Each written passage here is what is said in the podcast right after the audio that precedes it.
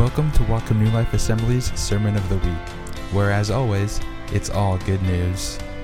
For more info on how to get involved in our church or to partner with our ministry, please visit us at welcomenewlifeassembly.org. We have uh, we've been talking about uh, in a series called "Don't Pray Your Way to Poverty," and, the very heart of this is that if you if you come to God, uh, uh, you think you're impoverished. You start to beg and demand and, and kick and scream, and that's not that's not prayer at all because you're coming to God and believing that He lacks, and you don't truly believe that. Last week we talked about the fruit of the Spirit. Uh, We, we discussed that we believe that the best and the only true prayers are those done in and by and through the Holy Spirit. So how do I how can I test my prayer life and see if it matches up, if it's spirit led? Well, I've been given a very detailed list. Love, joy, peace, patience, kindness, goodness, gentleness, faithfulness and self-control. And if my prayers are matching into those, okay, that's a spirit-led prayer. If not, I should change and tune the dial. Today, I want to talk about fervent prayer. you gotta love the word fervent. All right. Uh, to help us out here, I thought I would play this video. I've shown it before, but it will help us understand how to pray appropriately. Go ahead. Joel Carpenter is a new Christian, so to help him pray, we've hired that super pastor guy you see on TV. God, please help my marriage. We're just really struggling right now. Oh, Heavenly Father, He who has created all things, makes the sun and moon rise at His command. I beseech you, take this woman that you've given to me as a helpmate and bring her to her senses that we might abide together forever in a purpose driven marriage. God, I'm really frustrated at work. Help me find a new job. I ask you now, in this area of employment, thee who gives me the sustenance in an employer fashion, please guide me to something, if it be your will, that would bring you glory. My kids are driving me crazy. I, I don't know what to do. You just help me out. You have blessed me also with many young saplings, and I ask at this day that you would help me and my helpmate to raise them in the way of your word. Amen, God. And now I end this time with you, Lord, bowing before you, giving you all that you deserve in sacrifice and in sacrament. Let it be known that the Alpha Omega is pleased. Amen. God go. Real people, real prayers. There you go. We're going to actually turn to the word now. So, Father, as we come to your word, we invite you to change the way we think, change our, our high and lofty opinions, and may they bow only to the word of God. Father, we rely on you and we declare that you are God and we are man, and so we need to be transformed in, in the, into your image, Father. And so we, we receive your word in the name of Jesus. Amen. All right, we're talking about fervent prayer, and, and that's kind of a funny example that we, this is how we feel fervent prayer really looks. It needs a background music, and it needs flowery words, and I change my voice all of a sudden. Oh, Lord, right? Okay, but let's find out what fervent prayer really is. James, we, we find fervent prayer in James chapter 5, verse 13 through 18. And this is great. I just love the book of James. It says this Is any among you suffering? Let him pray. Is anyone cheerful? Let him sing psalms. Is anyone among you sick? Let him call for the elders of the church and let him pray, let them pray over him, anointing him with oil in the name of the Lord. And the prayer of faith will save the sick, and the Lord will raise him up. And if he has committed sins, he will be forgiven. Confess your trespasses to one another and pray for one another that you may be healed. The effective, fervent prayer of a righteous man avails much. Elijah was a man with a nature like ours, and he prayed earnestly that it would not rain. And it did not rain on the land for three years and six months. And he prayed again, and the heaven gave rain, and the earth produced its fruit. I love everything about this verse. yes, yes, and amen to the word of God, right? But I do want to just hone in and focus in on that one line right now. The effective, fervent prayer of a righteous man avails much. Okay? It's really important to understand what fervent is because throughout the generations, we've interpreted fervent differently. Some of us think fervent is, oh God, and unless I'm sweating, screaming, yelling, angry, sad, happy, uh, something aligns in my, in my uh, emotions and all those things, and, and the scale of my voice and the, and, the, and the words I use, all of those things line up, that's when fervent prayer really happens. When the sun has hit just right, right? Oh, it's perfect. I feel it today. I feel the fervency. Oh, praise the Lord. Now's the time to, oh, God. This is not those things aren't bad, okay? You can pray eh, you can pray with all of those things. Sweat, cry, whatever you want. Do those things. They're good, but that doesn't mean you're praying fervently. That means you might be praying emotionally. And, and, and, again, you can pray all of these ways. You can use flowery words. You can use plain English. You could use whatever you can. We, we talked last week, you can groan. And these things can be spirit led, fervent prayers. So I'm not, not, I'm not trying to knock today passionate prayer. I love to pray passionately, all right?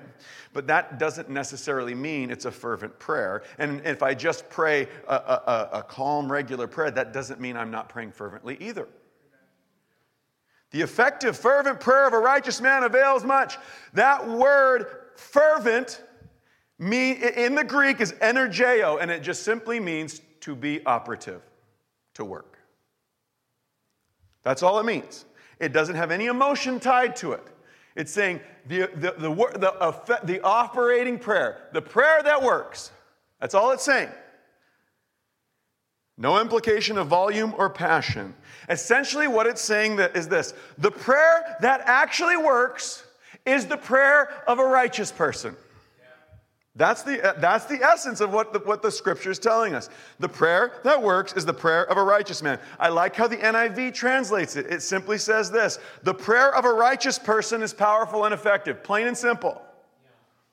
The prayer of a righteous person is powerful and effective. What kind of prayer works? Any prayer that a righteous person prays. Elijah was a man just like us. He prayed earnestly. And you have to look what this word means too. I looked it up this morning. The word earnestly there just simply means he prayed to God. A prayer, it literally means a prayer addressed to God. If you the Young's literal translation takes the original word and just translates things literally and it says it says this, with prayer he did pray. Elijah was a man just like us, and with prayer, he did pray. Because the truth of the matter is, unless my prayer is addressed to God, it's not a prayer at all. So it's like Elijah addressed his prayer to God. he was just like us. He addressed his prayer to, and that's why it was powerful and effective. Okay. So if we get caught up in that, it has to be this emotional, I got to whip myself, I got to cry, I got to scratch the walls, I got to bark like a, whatever it is that, that it is, it, all of these things, we, we're, we're missing the point. We're trying to fabricate something that doesn't necessarily equate to fervent prayer. Fervent prayer, a prayer that actually works, is simply one that's a righteous person's prayer.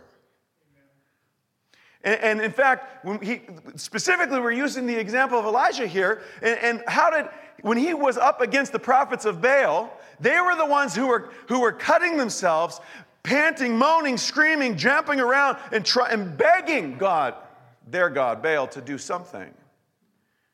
And yet, when it was Elijah's turn, it says this in 1 Kings chapter 18. At the time of the sacrifice, the prophet Elijah stepped forward and prayed. he just stepped forward and prayed. He didn't dance forward. Lord, the God of Abraham and Isaac, let it be known today that you are the God in Israel, and that I am your servant, and I have done all these things at your command. Answer me, Lord. Answer me so these people will know that you, Lord, are God, and that you are turning their hearts back again. Pretty simple prayer. Pretty simple prayer. But look what happened. Then the fire of the Lord fell and burned up the sacrifice, the wood and the stones and the soil, and also licked up the water in the trench. fervent prayers are righteous prayers. That's it. I, I, I, pressed you at the start of this, at the start of this, this message. Are you clean? Are you clean? And you were like, yes, until I pressed you, and then only a couple of you were like, yes, amen. Right? This is the thing. If we would just believe that we are the righteousness of God, our prayers would take a whole new level. If we would believe, truly believe that we are clean, our prayers would be powerful and effective. Because here's where it gets really good. Second Corinthians 5:21 says this, God made him who had no sin to be sin for us, that we might become the righteousness of God. God made Jesus sin.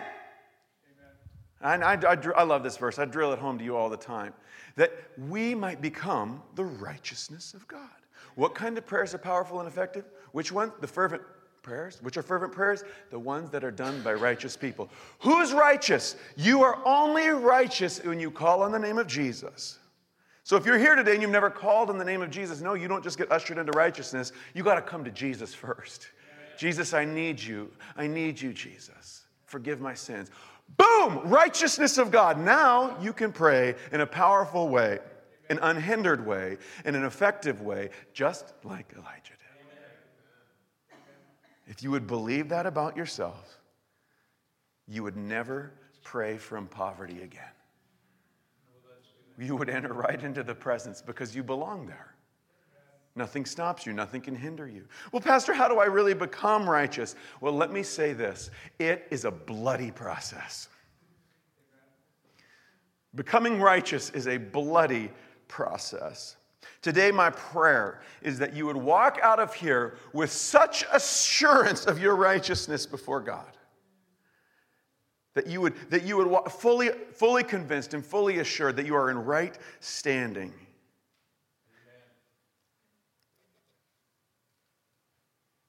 I want to jump and I want to look, I want to look at blood for a minute.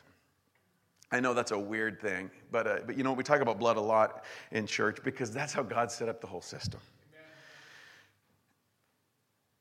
In the Old Testament, year after year on Yom Kippur, the Day of Atonement, the high priest, the only one who could enter the Holy of Holies, had to come in and sprinkle blood all over the mercy seat where God's presence rested.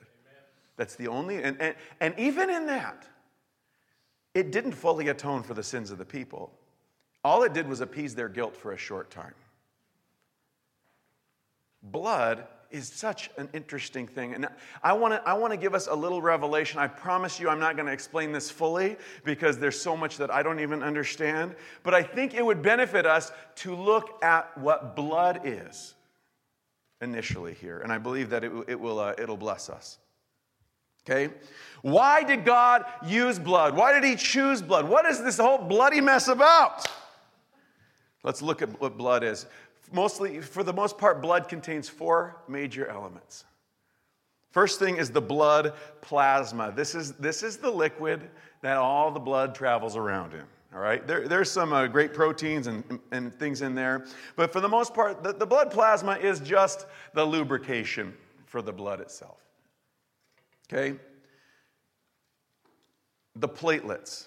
This is, this is the, uh, an important part of the blood. Now, this is how God made you as well. And so pay very close attention to this. And I will go somewhere with this. Just enjoy the science for now, all right? These platelets, these are fun little cells. Their purpose in life is if you have any wound, is to clump together and save your life. That's why we have super cool scars, right? Oh, look at that one. Those platelets did a great number on me. Right? Because what happens when I get a cut, when it, uh, if I didn't have platelets, I'd bleed out. Got a, about a gallon and a gallon to a gallon and a half of blood in my system, and if it's gone, it's gone. I'm dead. All right. The platelets attack, go to there, they clump up, they stop the blood from escaping your body. It's almost as if God was, was to his desire was to keep us healed and whole.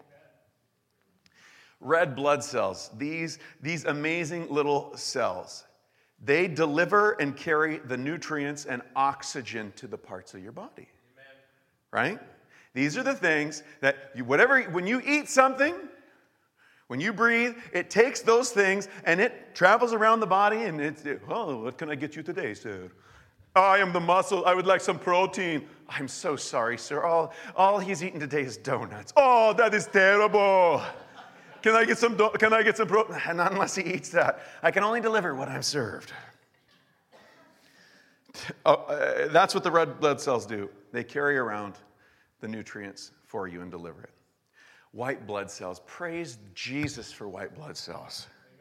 You know what the white blood cells do? This is your immune system. Their purpose in life is to protect and attack foreign invaders and disease in your, in your blood, in your system. This is, what, this is why this is how the immunizations work, right? You get the flu shot, whatever it is. It introduces a dead, a dead foreign object into your system. It te- the white blood cells have a meeting about it. Oh, this is an interesting. There's the weakness, all of this thing. So that if you're ever exposed to this disease in the future, the white blood cells have already been trained and they know how to kill that thing and get it out of your body. This is the, this is the blood. The blood is is amazing. Blood also contains the very genetic makeup of who we are as human beings and who you are as an individual. That can all be found in your blood. In fact, in Japan, you're going to love this one. They, they, from one drop of, of rat blood, they cloned a perfectly good rat because everything they needed was found in the one drop of blood. Gordy was laughing. He's like, For years we've been trying to get rid of rats, and now we're making new ones. All right? How... Interesting fact, and I don't have a lot to say about this, but the DNA is not found in your red blood cells. Their job is to just feed you. The white blood cells contain the DNA, your, your genetic uh, makeup there. There might be some revelation there. You pray about it. Blood is a profound, important thing. We call it the lifeblood. It keeps me alive. When we talk, oh, I want a heart after God, the heart's job is to pump the lifeblood that connects you with God throughout the entire body. Oh, it's your breath in my lungs. That's right, because every breath I take feeds nutrients of oxygen into my blood to pump around in every cell of who I am. Blood is important. Blood connects, feeds, heals the whole body. And, and follow me here it connects us. This is important. Your blood connects you to the very author of all things. Your blood in your body connects you to the Creator, God Almighty. How so? Like I said, you, the entire DNA you, can, it can be cloned from one drop of your blood because God has written a very tiny book called your DNA. And it, we, we, and it can fit into your cells, right? But the instructions to make you, if we were to type it all out, if you'll throw this picture up, and map your whole genome, it would cover, I want to get this correct, two excuse me, 175 books or 262,000 densely printed pages, all with the signature God. He authored who you are. He wrote every person. And, and, and in order to map you out in, in our terms, that's how much, how many pages it would take to describe who God made you. And yet, it pumps through your body every day, over and over, as if God, with every heartbeat, is saying, I'm with you. I'll never leave you. I love you. I created you. Blood is incredible. We are connected to God. Okay. So let's rewind to the very beginning of time. God creates man in his image, Adam and Eve, flawless, beautifully and wonderfully made, right? What was the first sin? Eating the fruit, right? Okay? We all understand sin is the disobedience. The action itself just kind of carries this. But I don't have a piece of the original fruit that I can dissect and we can look at the DNA of. But we do know this that when Adam and Eve ate that fruit, those little red blood cells took that nutrients and pumped it to every cell of humanity, corrupting it introducing something that had not been introduced in God's creation, something called death. Sin always brings death. So when Adam and Eve disobeyed and original sin happened, death was pumped through your body, through, through their body. And by virtue of that, we've all been born into sin with a corrupted death cell body.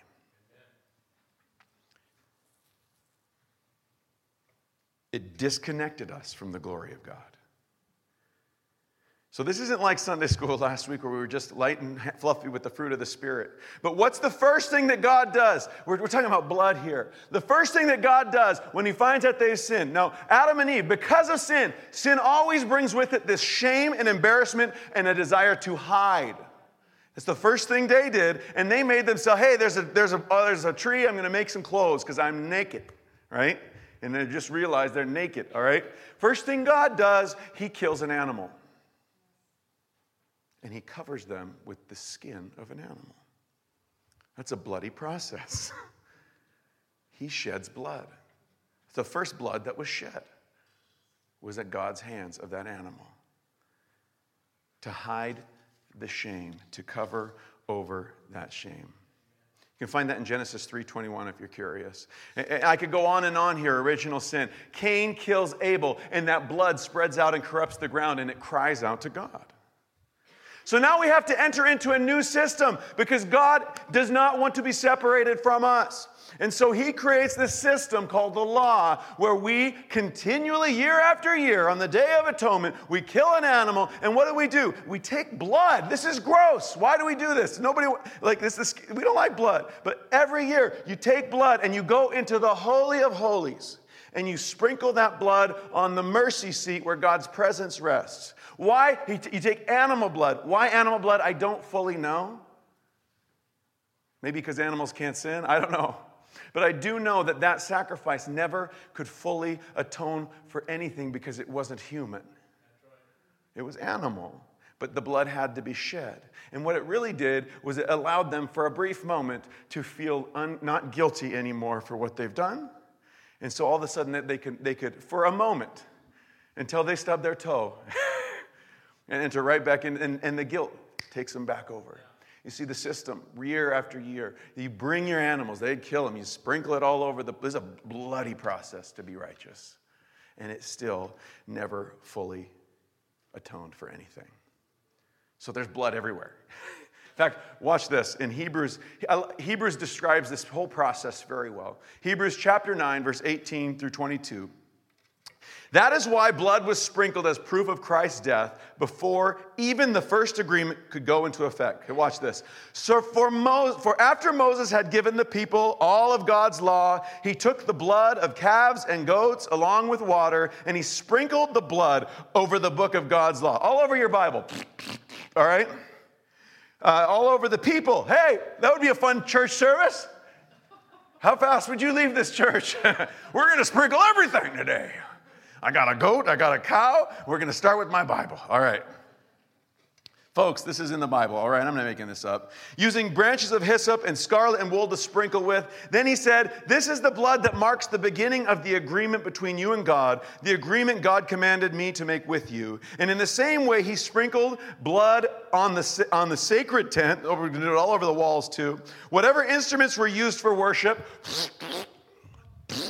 blood everywhere. I'm, you guys, I'm not making this up. This is a bloody process. All over the sacred tent, instruments are used for worship. In fact, we can say that under the old agreement, almost everything was sprinkled with blood. And without the shedding of blood, there is no forgiveness of sins. Because of the, because of the fall, because of the separation, blood had to be sprinkled on anything to get it back into connecting with righteousness to God. How gross and how, how, how it would just violate every part of our senses. Every part, we just have to sprinkle blood on everything. The Day of Atonement, all of that, okay. Along comes Jesus. Everybody say amen. amen. Along comes Jesus, and I'm going to rewind to Hebrews 9, uh, verse 11. Says this He came as a high priest of this better system that we now have. He went into the greater, perfect tabernacle in heaven. You realize that the tabernacle that God had them build here on earth, that's destroyed now, was just a, a reflection, just a model of what is really actually still in heaven. There is a temple, there is a tabernacle, there is a mercy seat in heaven. So follow this. He went into that greater, Jesus dies, perfectly sinless, the only human to ever accomplish that feat fully God, but fully man. He lives a sinless life. He goes in, when he, when he, he, he dies, he goes into that greater, perfect tabernacle in heaven, not made by men nor part of this world, and once and for all took the blood into that inter, inner room, the real, true inner room, the Holy of Holies, and sprinkled it on the mercy seat. Not, not, the, not the blood of, of goats and calves. No, he took his own blood, and with it, he by himself made sure of our eternal salvation. With the DNA of human blood, unper- uncorrupted by sin, he went in and atoned for every sin. He sprinkled that blood on the mercy seat of heaven. That we might become the righteousness of God. There's no sacrifice left. There's no sacrifice left. There's no blood left required by you. No animals, not your own. Jesus' blood was the eternal, perfect sacrifice. It to this day remains on the mercy seat of God, so that when I come before God and I plead the blood of Jesus, what am I? I'm the righteousness of God. Amen. There's no guilt.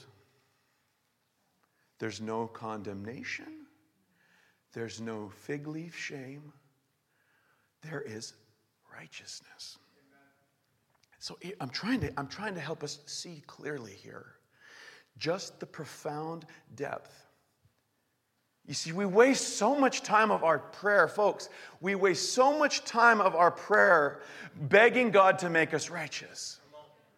We waste so much time feeling guilty. And what we're really trying to do is work through guilt and make a deal with God so I don't have to feel bad about it anymore. The deal was made. I'm not asking you to pray in an emotional or feeling at all. I'm asking you if you start to feel guilt and shame, say, Oh, I just plead the blood of Jesus. I'm in. If you will believe that about yourself, your prayers will literally change. You will understand He hears every word. He's right there. He's not doing this to you. I, would love to provide for you, but you dirty. That's how we think God is. I'd love to take care of your needs, but eh, you disgust me. I'm going to say this very boldly. If you plead the blood of Jesus, you have no sin in your life. That's good. That's hard for us to accept, isn't it? But it's the 100% truth. And if you will receive that, not by emotions, not by some mental ascending to that knowledge, it's simply faith. Okay, Jesus, I don't get it. Good, because you're not Him. I don't get it. I don't get it. Uh, uh, do you think they really got why they were killing animals all the time? No, they're like, this is gross. There's blood everywhere. I'm not asking you to get it, I'm asking you to receive the righteousness of God. Enter into his presence daily. There's not one day of your life. You could have just murdered a thousand people and plead the blood of Jesus, and you are in the righteousness of God. I know that's hard. Yeah, you're going to have earthly consequences. We will put you to death, all right? I'll be there with the angry mob. I don't know. But the truth of the matter is, the most hardened, destroyed criminal in that jail cell, if he pleads the blood of Jesus, is every bit as righteousness as Jesus Christ. Amen. Ah, this is heresy. No, it's not. It's truth.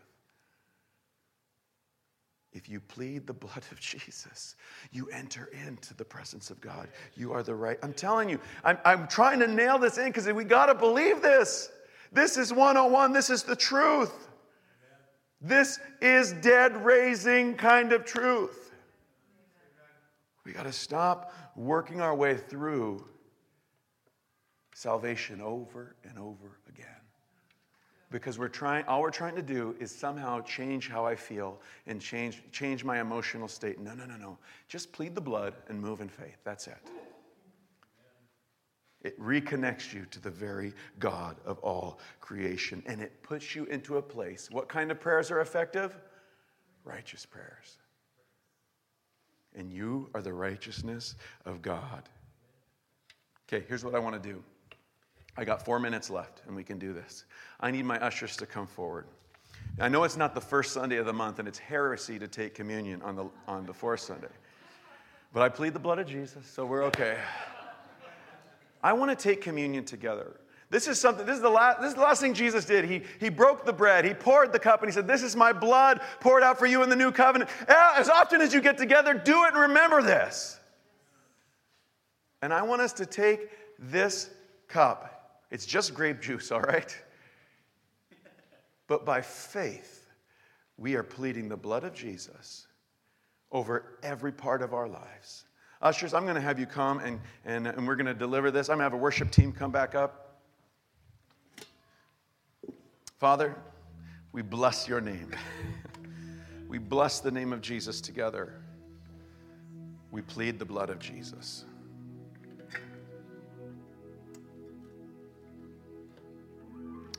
Amen. Once you have your elements, if you would stand, and we're just going to we're going to worship a little bit until everybody has been served, and we're going to take this together. And what can wash away my sin? Nothing but the blood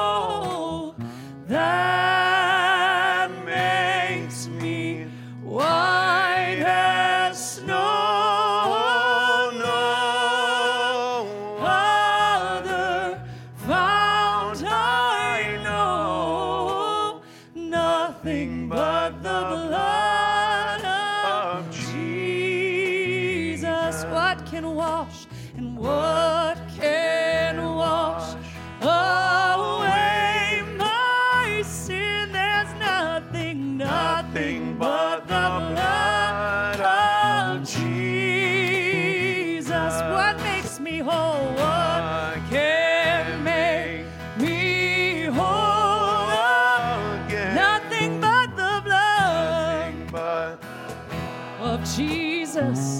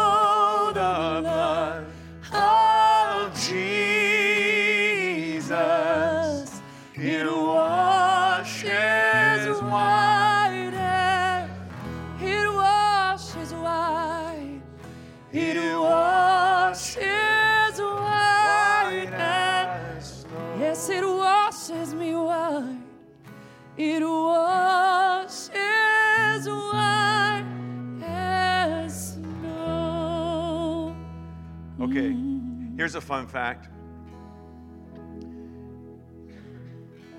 We're going to take this together. The bread that represents the body of Christ broken for us. The, the, the wine that, take, that represents the blood of Jesus. The new covenant that transforms everything that makes you righteous. Now, as we take this, physically, those red blood cells will take the nutrients from the cup and from the bread and deliver it to the cells in your body. now, if you take this in faith, you have little servers in your body handing the blood of Jesus and the proteins and the nutrients of Jesus Christ. Do you believe it can, can heal your body? Do you believe it will transform your soul? Do you believe it will restore you to right? Yes, that's the power of the blood of Jesus. And so we do this in faith together. And so, Father, we take the bread that represents your body, broken, broken, so mine doesn't have to be. Broken because the human condition was broken. And so you broke for us. And we remember your body, Jesus Christ, and we take this together.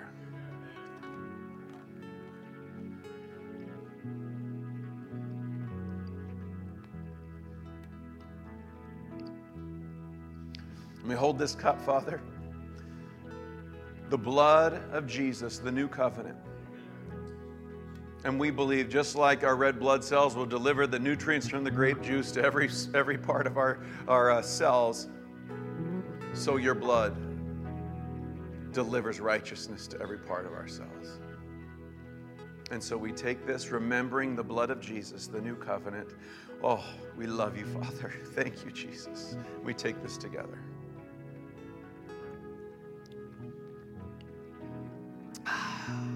That was a prayer right there. So, Jesus, we are your children. We love to be in your presence. We love to speak to you. We love to pray righteous prayers, righteous, effective prayers. And so we receive that in faith in the name of Christ Jesus. In the name of Jesus, we pray. Amen. Amen. If you want to receive prayer for any reason, we'll have some prayer team up here to pray with you. God bless you. Be sure to stop by our Gideon's booth in the back and bless them. We love you. God bless. Thank you for listening. We hope you enjoyed this week's sermon. If you would like to partner with our ministry, please visit us at wacomnewlifeassembly.org.